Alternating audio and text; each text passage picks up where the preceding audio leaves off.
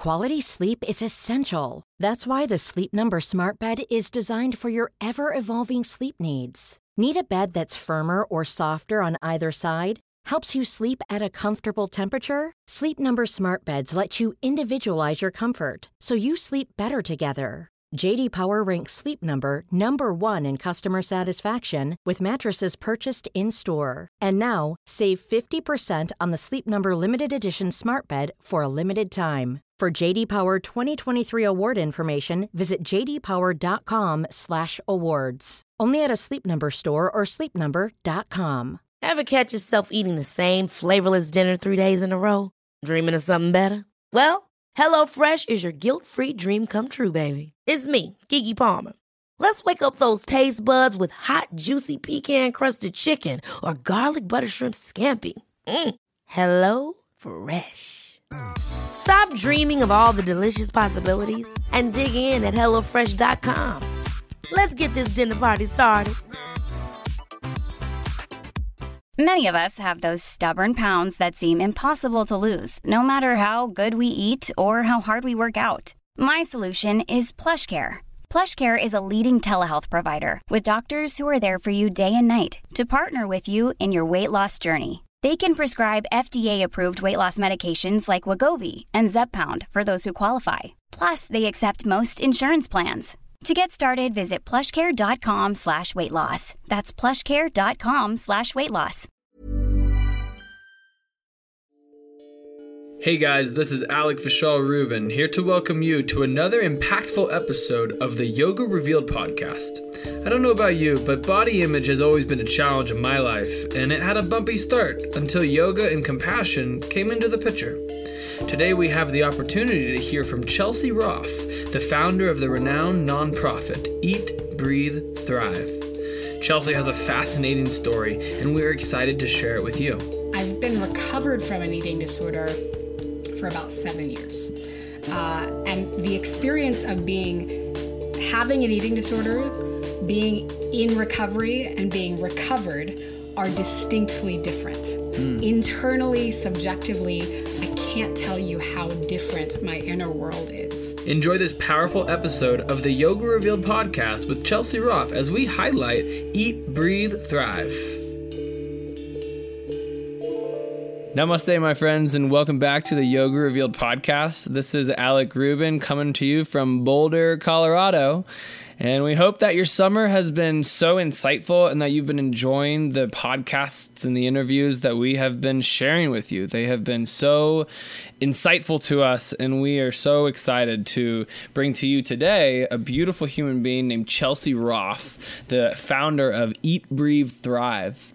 And Chelsea, thank you so much for taking time out of your day and to visit Boulder and to come to my home and to share with us your journey of yoga. Sure, Alec. Uh, Boulder feels like a home away from home, and it's great to meet you and great to connect with your listeners. Awesome. Thank you. So, if you wouldn't mind sharing with us how you found yoga and who you are for maybe those of our listeners who haven't heard of Chelsea Roff before. Sure. Um, I've been practicing, oh, just about 10 years now, which is unbelievable. I'm like, oh my gosh, I'm one of those people. so it's been a while. Um, so, I mean, today I'm running a nonprofit that helps people with eating disorders. Uh, as you know, won't, won't be a, a, huge surprise to probably a large part of your audience. Uh, that was how I found yoga. Hmm. Um, and it's so funny because when I talk to people about why they love this practice, so often there's. Um, wound is the wrong word, but like a tender place beneath what drew them to the practice. Whether it was I'm struggling with depression, or I've been having really bad anxiety, or I was going through a divorce, or I lost my father or my mother. Oftentimes, there's this tender place beneath uh, the the pull to yoga, if you will. Uh, and that was that was how it was for me for sure. Um, I had a super difficult eating disorder in my youth. Um, nearly took my life when I was 15. I had a stroke as a result of the eating disorder. Uh, was in the hospital for a couple years, and when I came out of the hospital, uh, I had a really wonderful therapist who strongly encouraged me to go to yoga.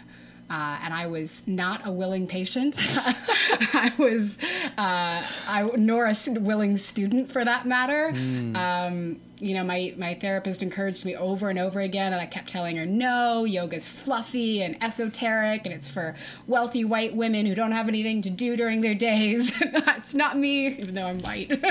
um, but uh, I, I actually went to yoga because it was the only form of exercise that I was allowed to do. And I was recently out of treatment and in a body that was twice as large as it had been when, it, when I went into treatment. And I was still underweight. Um, so I was in this body that felt. Uh, uh, I felt like an alien in my own body mm. when I was when I came to the yoga practice, uh, and so I was in this body that didn't feel good and felt too big, and uh, I went to yoga because it was the only form of exercise I was allowed to do, and I wanted to fix my body because I felt like it was getting fat. Um, so I found my way to a yoga class. Um, didn't have one of those light up the sky moments in finding the practice. I wasn't like, oh my God, I found my home. Uh, I was like, this is awkward and uncomfortable, and what's a chaturanga? I hate not being good at something. Um, but I, you know, I said to you earlier, yoga is a sneaky practice, and so even though what drove me to go to to the studio over and over again was this angst about my body and this need to fix it, yoga slowly started to change how I related to my body from the inside. So I became gentler with myself. I started to notice things that were happening, whether it was, you know, uh, my muscles stretching and that feeling inside, or my stomach rumbling, or my breath quickening or shortening. I started to get quieter inside and, and started to kind of meet myself, mm. if hmm. you will. Um, so that's wow. how I found my way to the practice. Wow. And who's one of your first teachers that you were greatly influenced by? Oh, no one your your uh, listeners would have known probably um, or, or, would have heard of. Uh, my first yoga teacher um, is a woman named Diana Roel. And she, to this day, is one of my favorite people on the planet. Um, I remember I walked in to that first yoga class, and Diana's uh, to give you kind of a picture in your mind, she's um, probably about five seven, five eight, I'd guess. She's voluptuous. Um, she's African American, and she inhabits her space with joy and. Uh, and when I say she inhabits her space, she inhabits her body and everything around her with this joy mm. and grace and love and gentleness. And I remember walking in and going, I want whatever that woman's on. so that was my first teacher. Um, I was deeply influenced by another woman in the Dallas area. These are both Texas teachers, uh, you know, that just own their own little studios. Um, another woman named Stacy Dawkins. Hmm. She trained me to teach yoga, and that's another woman who just it's not so much what they look like on the outside or who they've studied with it's how they inhabit their life they just they just have stacy's got confidence and mm. wisdom and compassion and laughter like no one I've ever met before. And mm. I just, hmm. you know, it's it's it's those are the, te- the the teachers who have influenced me the most are the people who live the practice. Well, it seems like those traits have poured over into you, and they're being reflected out in the world. So Aww. you're doing a great job. Thank you. um, so I'm curious, can you share with us what's the timeline from when you started to practice more and more, and then you had this idea? eat, breathe, thrive. I wish it had come like that. Or how, how did that manifest? sure, man, that would be a good story for the book. Just this idea dropped out of the, the ether into my mind. Um, no, it was much more like a stumbling act than an idea that showed up. Um, well, I, I, practiced for several years. I was 17 when I came to the practice. Uh, and I was in college. Uh, I, I, started college a little bit early, um, and I was studying neuroscience and um, I was not your typical college kid. You know, I would just gotten out of two years in an in a hospital, so I was socially awkward. I was a nerd. Um, I didn't drink. I didn't party. Uh, I didn't really like other human beings that much. so I was a neuroscience lab rat, basically. Um, and my research in university, you know, started to mesh with my yoga practice because I was going to this yoga mat day after day, and I kept going, what is this practice? Why does it work so well? Like, I want to figure it out. I want to like take it apart and figure out like what's the mechanism that makes yoga feel like a happy drug because mm. it's not like heroin like there's something really special about yoga that makes you feel happy but doesn't have all these deleterious consequences does that make sense mm-hmm. Um, so my research in university was on uh, yoga-based programs for people with breast cancer and yoga-based programs for people with hiv um, so we were looking, I, I worked in a psychoneuroimmunology lab, which is uh, a really long word that means, for those of you who can't see, Alex's eyes just like popped out of his head. um, so it means how your mental state affects your brain, which affects your nervous system. Wow, That's fascinating. The, yeah, really interesting. So I was studying those types of programs in university. Uh, and long story short, toward the end of my uh, my tenure at that university, I had a doctor from my old hospital who um, asked if I would come do a talk for his patients, and I was like, uh, no, no, not interested. he's like, no, you're doing really well. I want you to come in and I want them to see that somebody gets over this illness and that there's, you know, joy and happiness on the other side. And I was like, I don't want to go anywhere near someone with an eating disorder ever again. Mm. Um, I was so ashamed of that part of, of, of myself that, that had gotten sick and had been, you know, quote unquote weak that I didn't want to go near anyone that reminded me of this dark part of my life that I felt like I was over and I was past. Um, but my doctor said you owe me so i so I, I did it and i went and did this talk and suffice it to say that my expectations around how i would react to people with eating disorders were completely wrong um, i was I was just all lit up when I left. I, I loved connecting with them. I felt like I got it.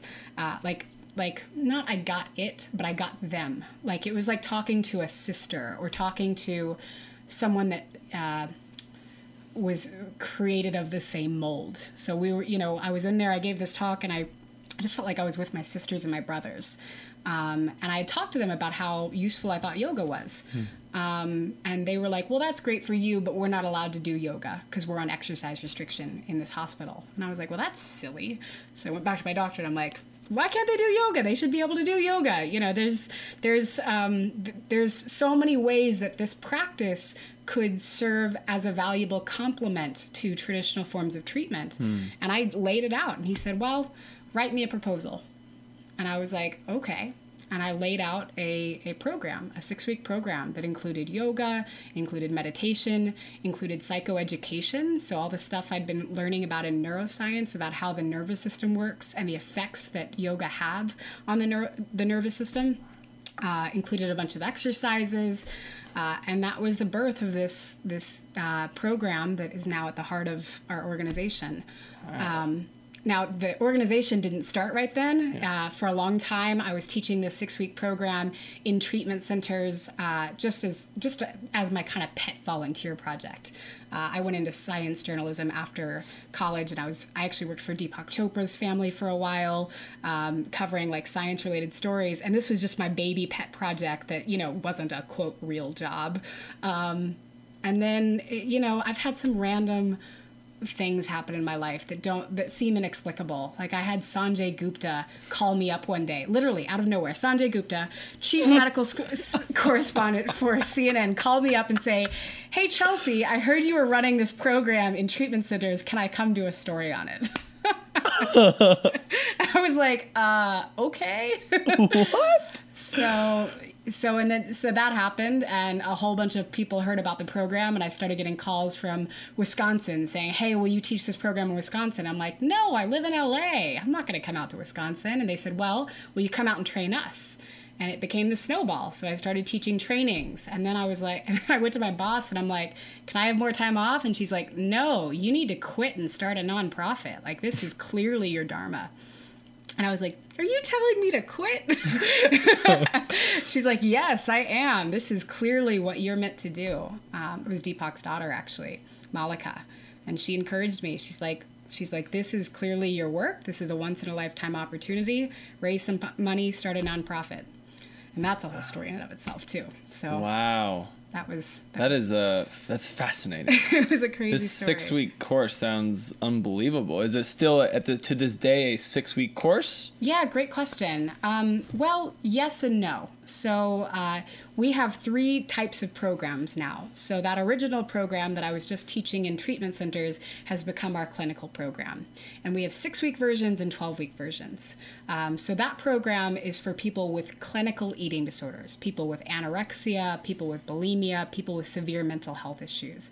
And that program is run by mental health practitioners in treatment centers. So not by just your random yoga teacher. Yes, psychotherapists, social workers, uh, people in treatment centers as part of an integrated treatment curriculum. So this program isn't just some like yoga class they go to on the side. This is part of a treatment protocol, uh, and we have that running at a, a few treatment centers in the U.S.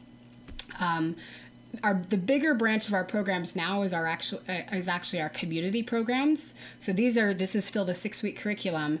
Um, these are programs that are run in yoga studios and community centers and YMCA's all throughout the world now, in Scotland and in England and in Italy and in the U.S. And these are programs, uh, the same curriculum, six week program for people struggling uh, with just run of the mill food and body image issues. Uh, I don't feel comfortable in my own skin. My boyfriend broke up with me, and now I want to eat ice cream. Um, uh, I'm going through a divorce. I just had a baby, and I don't know how to find home in my own body. These are six week programs that are kind of like an AA for people with food and body image issues plus yoga. Hmm. Wow. Yeah. Lots of questions arise. so let's see here. In today's mind state of Chelsea Roff, do you still have a relationship with this other uh, part of yourself that you were saying earlier that you felt shame at one point? Like, how has yoga or how has the mental awareness that you've cultivated over years um, been allowed you to shift any arising residue of this shadow. Does that make sense? You know, Yeah. how how do you move forward off that with so much practice and integration? Great question. Great question.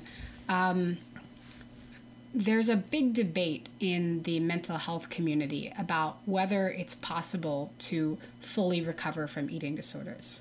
For many years, eating disorders have been thought of as very similar to substance abuse disorders. So, once you're an alcoholic, you're always going to struggle with it, with this.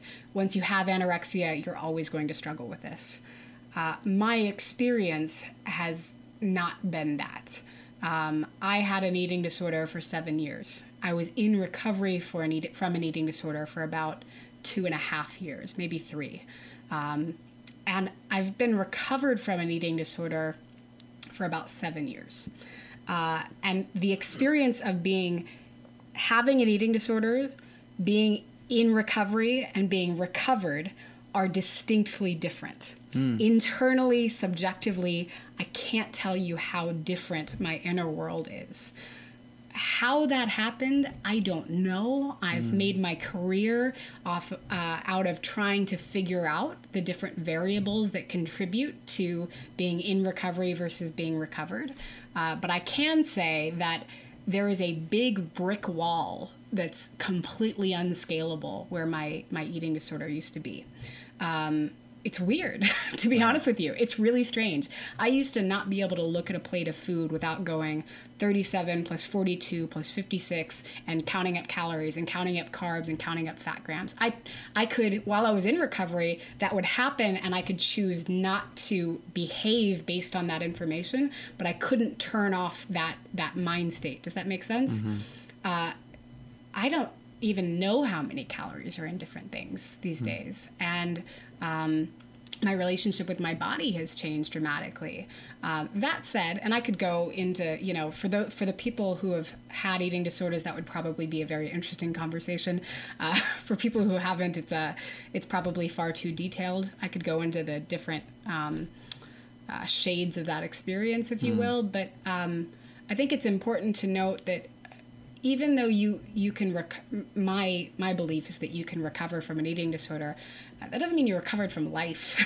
That doesn't mean that i don't get depressed sometimes or uh, go through periods of acting out in behaviors that are completely not serving me and have to look at that or that i don't have days where i wake up and go oh my gosh why doesn't my you know my my jeans why don't my jeans fit the way they used to or whatever? I'm not recovered from life. I'm not this like you know enlightened human being uh, but i'm free from the shackles of a disease that that oh god nearly killed me and it's just one of the most unpleasant forms of suffering i've experienced in this life um, so that doesn't mean that I'm free from suffering. It just means that I've let those shackles go. There's yeah. probably still some other chains to let go of, but um, it's it's remarkably different. Wow. Does that answer your question? Yes, it does. I think so. I mean, I think it, it provides the uh, shimmer of hope mm. that we can heal. Mm. In whatever mental affliction or physical affliction is present today. Yeah. And again, not to say that there won't be bumps in the road and challenges. Um, you know, I've, I've never been through a divorce. Uh, my, um, most of my immediate family members are still around. If one of those life experiences happened, could I, could something, ha- I don't know. I mean, I wouldn't pretend to say I'm certain that I've recovered and it will always feel this way. Um, but I can I can say that this the experience of of being alive in this physical form now is very different than how it was in the early stages of an eating disorder, mm. and yoga was a massive part of that. Mm. So if you had any advice, I can't help but think, you know, when I took my first one of my first trainings, the words that really stuck with me to this day is you never know the other person's story. Mm. So if you had any advice for uh, teachers that are listening today who do or don't or have had an eating disorder and you know they have their students in class hmm. what is some advice from you to these teachers that could hold space for people in their class whether the people in class do or don't have an eating disorder you know like i feel like that it's such a sensitive uh, topic mm. to have someone in class whether teacher knows it or not. Hmm. And and how cuz I don't know, is it something that touch triggers? Is it something that spoken word triggers? Loving self triggers?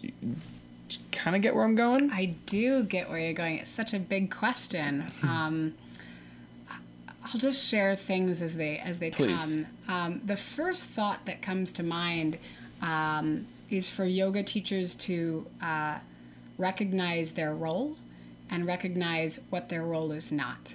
Um, so, oftentimes, yoga teachers and really any helping professionals um, care a whole lot and want to give as much as, as humanly possible. And I think it's important for yoga teachers to recognize that they're not mental health practitioners. Uh, I run an organization, I teach yoga, I teach meditation, but I'm not a psychologist. And it's important for me to stay in my role because when I start to step out of that role, we get into territory uh, that could really be harmful to to students. Um, so I think my first piece of insight, maybe not advice, uh, is, is just that your role as a yoga teacher is not to provide therapy. It's not to diagnose. It's not to uh, um, take on, you know, the uh, the burden of getting this person help.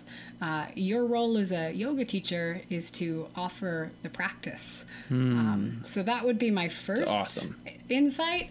Um, you asked about touch. You asked about words. Those, those are deep rabbit holes. Yeah, I they could, are. could go down with you. I don't know about in an hour. um, you know, it, in terms of language, uh, one thing I would encourage uh, yoga teachers to be aware of is just that every um,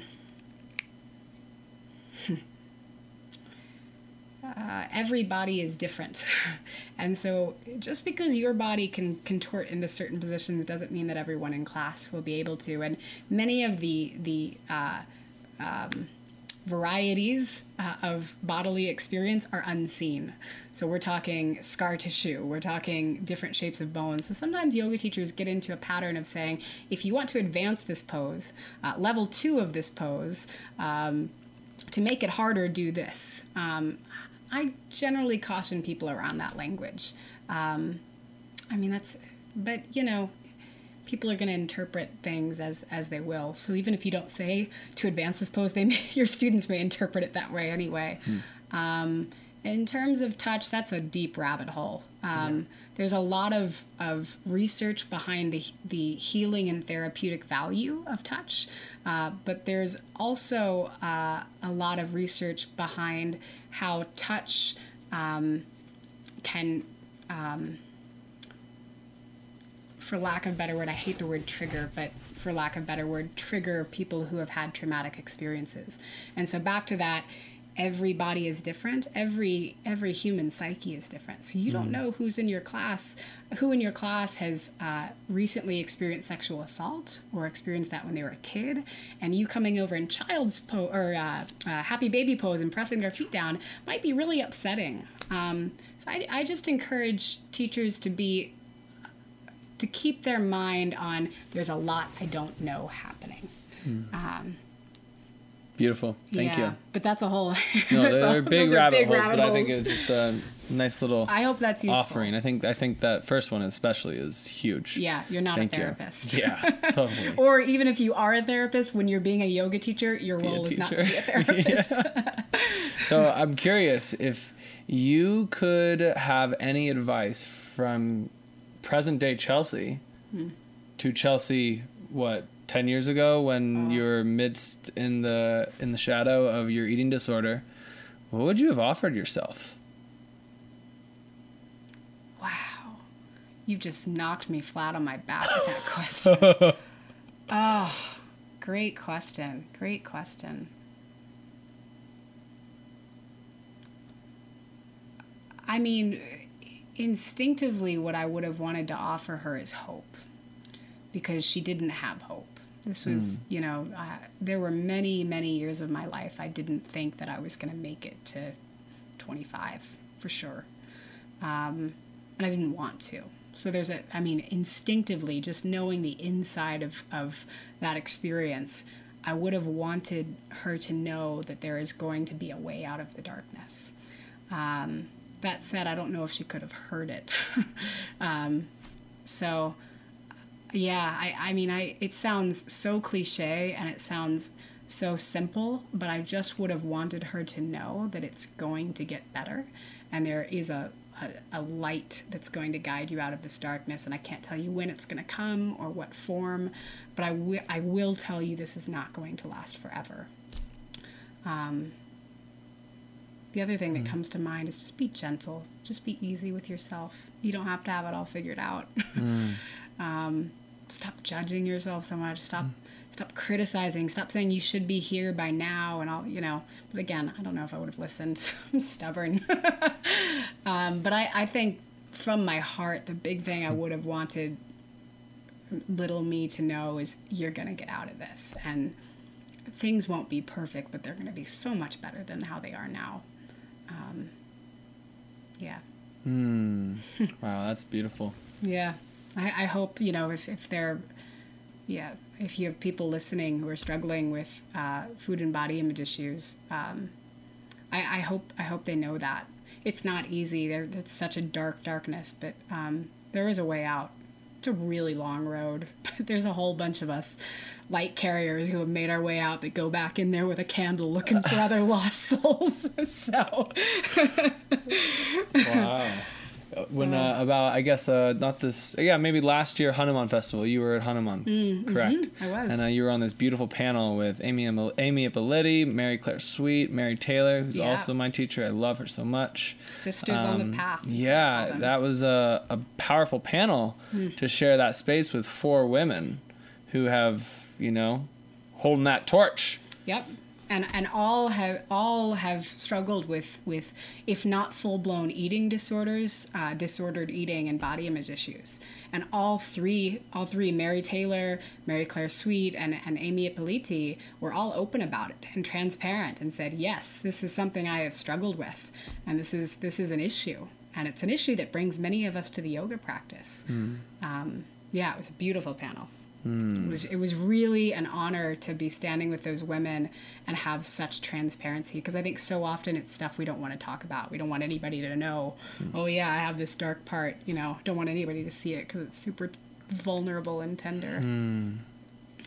How how does Eat Breathe Thrive continue to get out into the world? Like what are your major platforms and how do people find you and how how how do you have students people reach out to you? Like, you know, that that that's the hardest part, would it not be? Like someone who's like I do have a problem. I do have an issue. I don't I don't mean to say if it's a problem or not. I I I, I feel that, you know, I haven't had eating disorders, so it's a sensitive topic for me because I don't want to impose, and it's not something that I've experienced. So, you know, uh, wh- what's that like? Sure.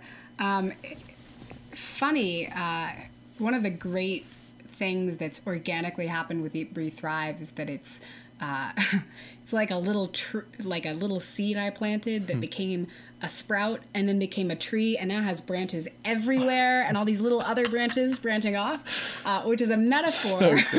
but it is really cool and it's part of our logo, which we never intended. Um, but uh, this tree with with branches coming off. Um, but that's a metaphor f- to say that uh, it's not just me doing it anymore. Um, we've got close to 100 facilitators now throughout the world who are running programs in their own communities. So, uh, Eat, Breathe, Thrive doesn't have a central treatment center where you can come and heal. That's not how you're gonna you're gonna find these programs.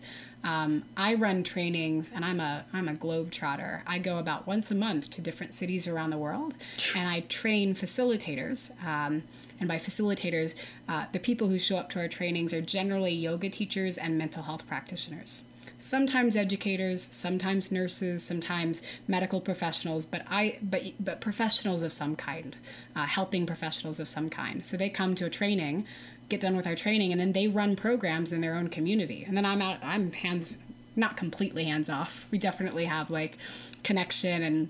Um, we do mentorship with them and all of that. But um, the great thing about Eat, Breathe, Thrive is if you're listening to this podcast from Wisconsin, there is a program in Wisconsin for you to go to. Um, if you're listening to this podcast from Edinburgh, Scotland, there is a program in Edinburgh run by three incredible facilitators who bring a whole lot of different stuff to the table than I do. Um, so that's that's how people find us. Is not they don't find me, they find one of our programs.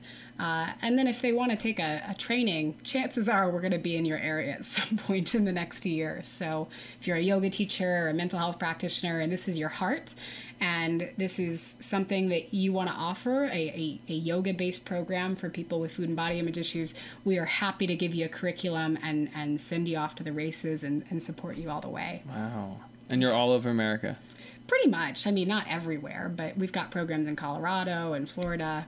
Uh, I mean, one training a month for three years will get you to a lot of places. One training a month, three years. Yeah. Wow. yep. It's fascinating. Yeah. Um, got program trainings coming up in Florida this year, New England, um, Texas. I'm going home to my home. Oh, get this. I'm going back to the hospital where I was treated, doing a, a conference for nurses there, a bunch of nurses who don't even, who oh. never treated me. And then I'm running a program at my home studio. So, a training at my own home studio. So, It can be full circle. yeah, it's really neat. I'm so excited. That'll be an emotional one. Uh, no kidding. no kidding.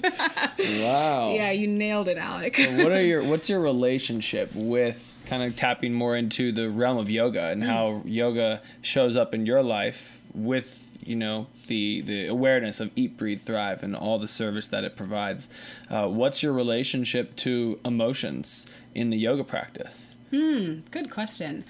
Um, so I don't know how to answer. I'm going to go with my first instinct. I love it. I keep trying to talk around it. Um, so actually, as as part of the curriculum, we have four pillars of the program, um, and one of the pillars is actually self-regulation uh, or, or emotional regulation. Is another. I was just talking to a pair of facilitators about this.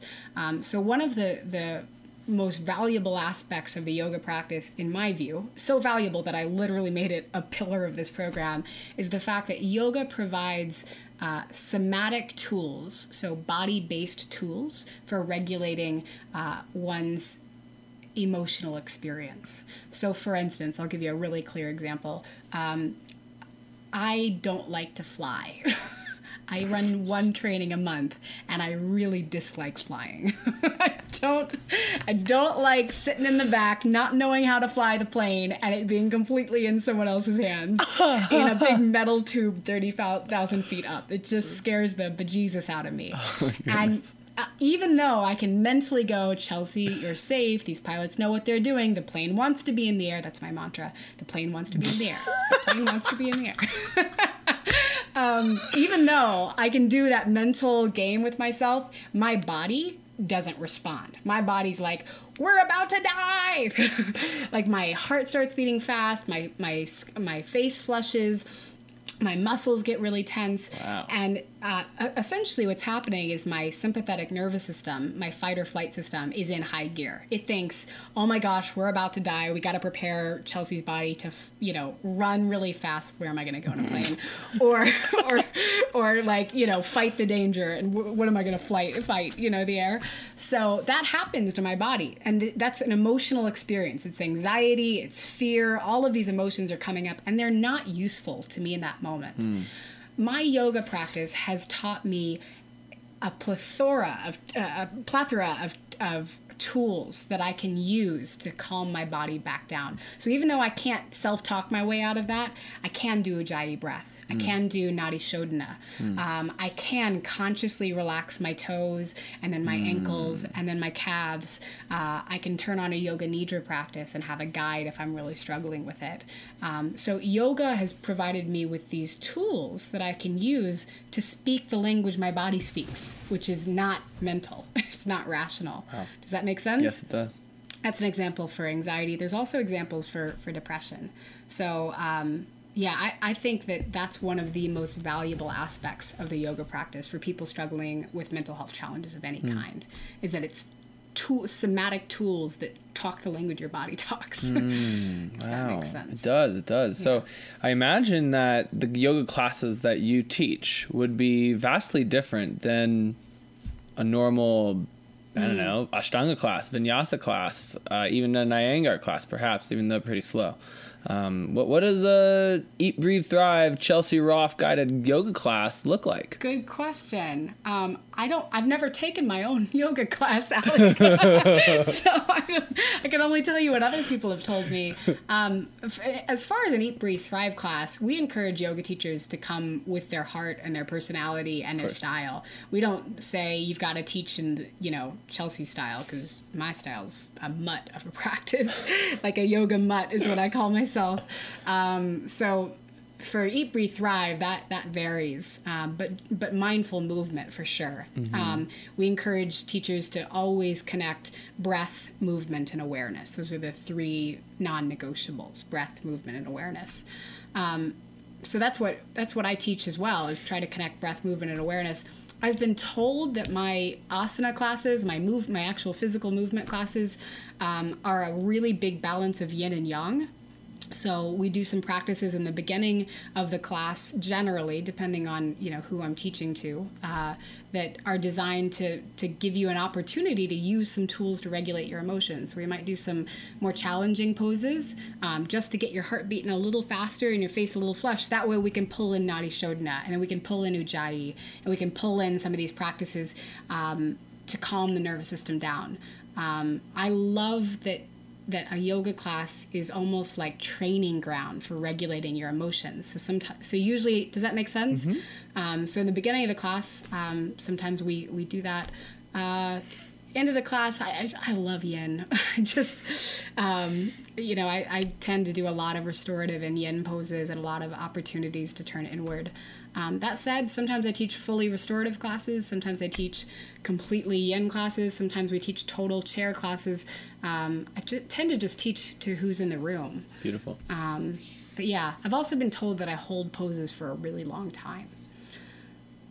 I, don't mean to, but, but someone told me that. It's- many people tell me that every class. They're like, "You hold poses a long time," and I've been told that I move, I teach really slowly. Um, that's how I practice. Good. So yeah, Cool. Yeah. Do you ever fall asleep in yin postures? absolutely. Those are the really good, but it's like a weird lucid sleep. Yeah. Have you ever fallen asleep in nidra, but you're not really asleep? Yes, and I've fallen asleep. Both. Both, for sure. Uh, I tend to go into like hypnotic states. Yeah. Like I'm half there and Uh-huh. half not. Yeah. And I can't get to sleep at night because of Yeah. it. yeah. Wow, well, that's so. I'm just so. I think it's such a blessing to be able to sit across from you and to receive and hear all about the good that Eat, Breathe, Thrive is bringing out into the world. So at the yoga workshop where I practice, you know, right at the door. I'm not sure if you've ever walked into the yoga workshop before. Right at the door, uh, if you're walking out, it says dot dot dot for the benefit of others. Dot dot dot. And uh, it's just like that. God, eat, breathe, thrive just embodies, and you Ah. embody for the benefit of others. And that to me is, you know, we we look into our yoga practice and we seek out all the good that yoga has brought into our life and how we can just give it away Hmm. to all those in the world and in our life who are suffering. You know, in such a regard, it's just like that's that is what your your dharma is, and it's so beautiful to sit across from someone who has had this this upwelling of inspiration uh, initially from the opposite of inspiration hmm. and complete distraught self-destruction hmm. and transmute all of this to make a huge difference. It's really inspiring, Chelsea. Oh, I'm I'm honored. Um, and it's it's so funny that you end on on a note of service because uh, you don't you don't even know this. All of our six week programs end with a service project. So the group goes out and does a service project Wow. in their own community that they plan. Um, it's one of our, our, our core values because you know we think of yoga as a physical practice, but yoga has has one of the beautiful parts of this tradition is there's so many branches of yoga and one of them is seva selfless service. This is a core part of the yoga practice. And that's your yo- that's a part of yoga is going out and serving and giving it up for the benefit of others. Um, and I, I find that when you do oftentimes what comes back is uh, way more than you gave out. Um, not that that should be the motivator not Totally. that like the the fruits of service should be the motivator the act of service should be the motivator uh, but man the fruits are just joyous and beautiful. Um, and i want to recognize what you're doing alec. Um, you know this this podcast is is spreading the the threads and the, the wisdom embedded in in this ancient and yet modern tradition all throughout the world. So so thank you for doing it and, and thank you for having me. Yeah, thank you. Before we close, two final things. Would you share the story of uh, when you were a waitress in these three or four amazing blessings were bestowed upon you? How, what? Oh, sure, sure. Um, uh, wow. Okay. Um, so some of you listening uh, may may remember a few years ago there was this video that sort of took the inter interwebs by storm. Um, got I think it's had 30 million views at this point. I still get recognized randomly. Um, so, for those of you who haven't, if, if you want to see the video, all you have to do is Google waitress gets pranked.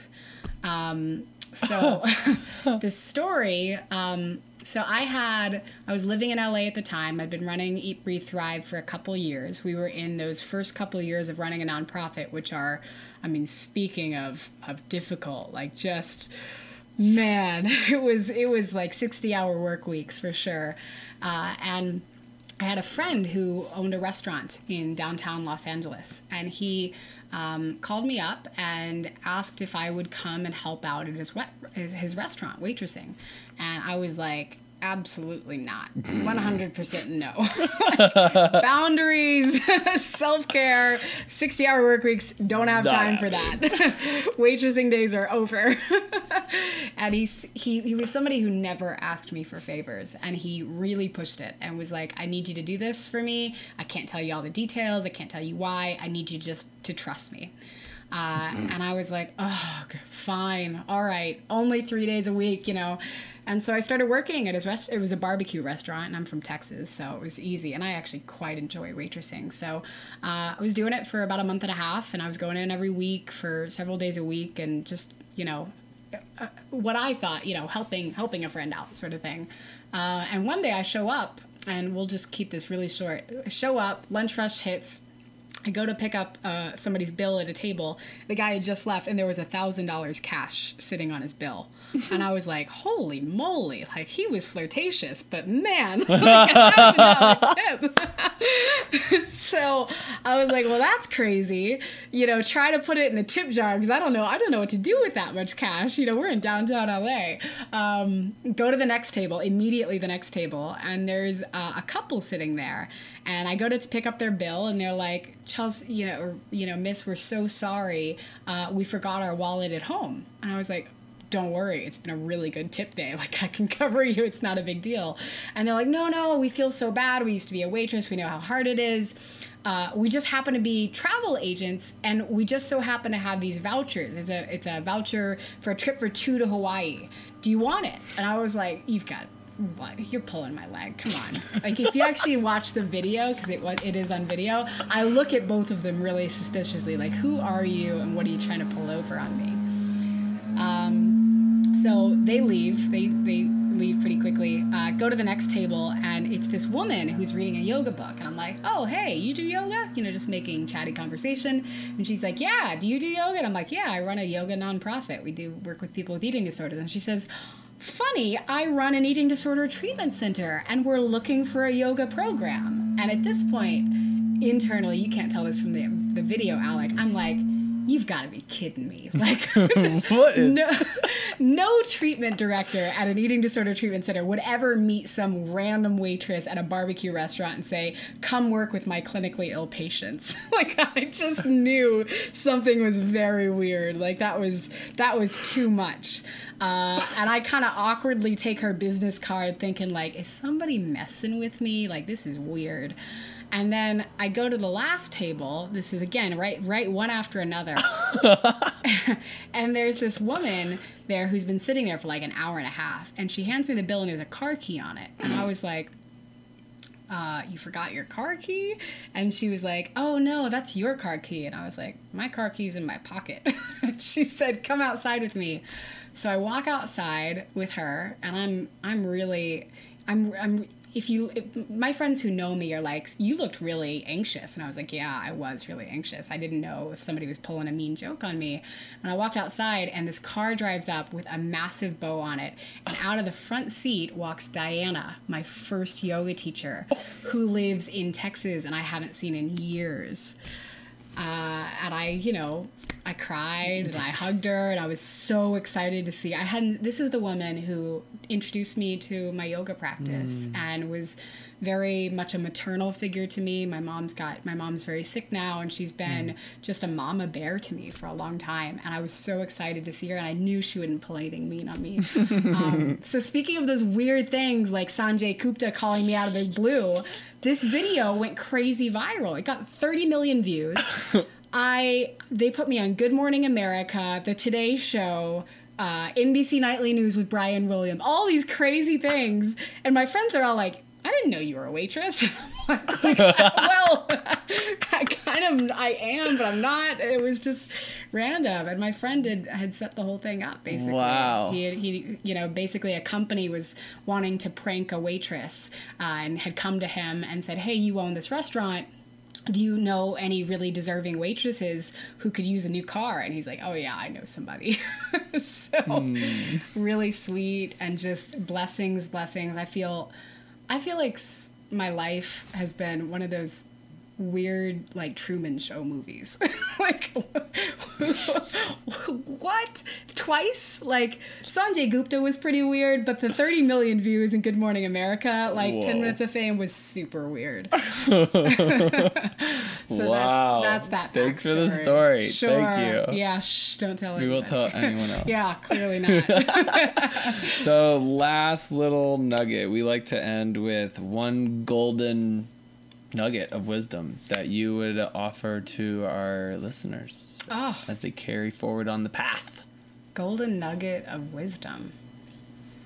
Um, do you have more of a prompt? Like what? Just anything? Yeah, I think anything, life, you know. You know, okay. One thing I've been I've been learning and playing with myself right now, playing with is play. Mm. the importance of play and doing things not to get to an end goal and not to get like my I've been salsa dancing a lot recently Cool. the past year and I think play is so important and so uh, necessary. And we hear play and we think, oh, it's that thing you do when you have spare time. Make time in your life for play, and it will invigorate every other part of your life from work to relationships to mothering. Hmm. So yeah, that, that's my that's my nugget of wisdom to myself, and I hope it's beneficial to the rest of you. Beautiful. Yeah, Well, okay. Chelsea, thank you so much for sharing with us Eat, Breathe, Thrive, and yourself. Hmm, thank you, It's such a pleasure. Yeah. Namaste. Namaste. My friends, thank you so much for listening through this episode of the Yoga Revealed podcast. May this interview install trust, hope, and faith into any of us who've been impacted by an eating disorder or know someone who has. Chelsea Roff has a beautiful message and programs to share with you. She leads these trainings monthly across America and places in the world. You can find out where she is by going to eatbreathethrive.com and click on trainings in order to find upcoming programs. We are thrilled to say we have almost reached 100,000 downloads because of you. We are able to share inspirational stories about real yogis, one on one, face to face. And we couldn't do it without you. We have special things in store for you, and we share them through our newsletter and on Instagram. Sign up by visiting yogarevealed.com or follow us at Yoga Revealed on Instagram. May your day be blessed and filled with the perfect practice material. Keep noticing the signs. Until next time, namaste.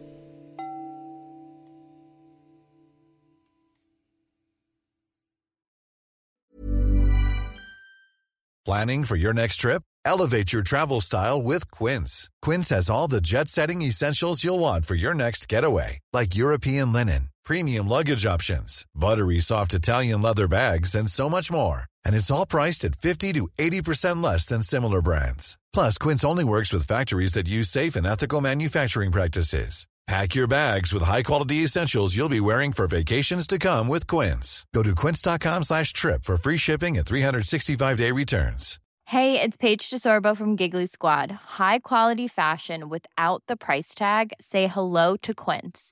I'm snagging high-end essentials like cozy cashmere sweaters, sleek leather jackets, fine jewelry, and so much more. With Quince being 50 to 80% less than similar brands.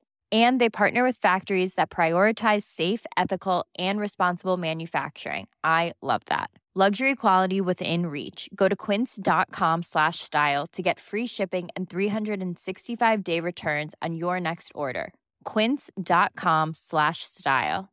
Imagine the softest sheets you've ever felt. Now imagine them getting even softer over time. That's what you'll feel with Boll and Branch's organic cotton sheets. In a recent customer survey, 96% replied that Boll and Branch sheets get softer with every wash. Start getting your best night's sleep in these sheets that get softer and softer for years to come. Try their sheets with a 30-night guarantee. Plus, get 15% off your first order at bollandbranch.com. Code BUTTERY. Exclusions apply. See site for details.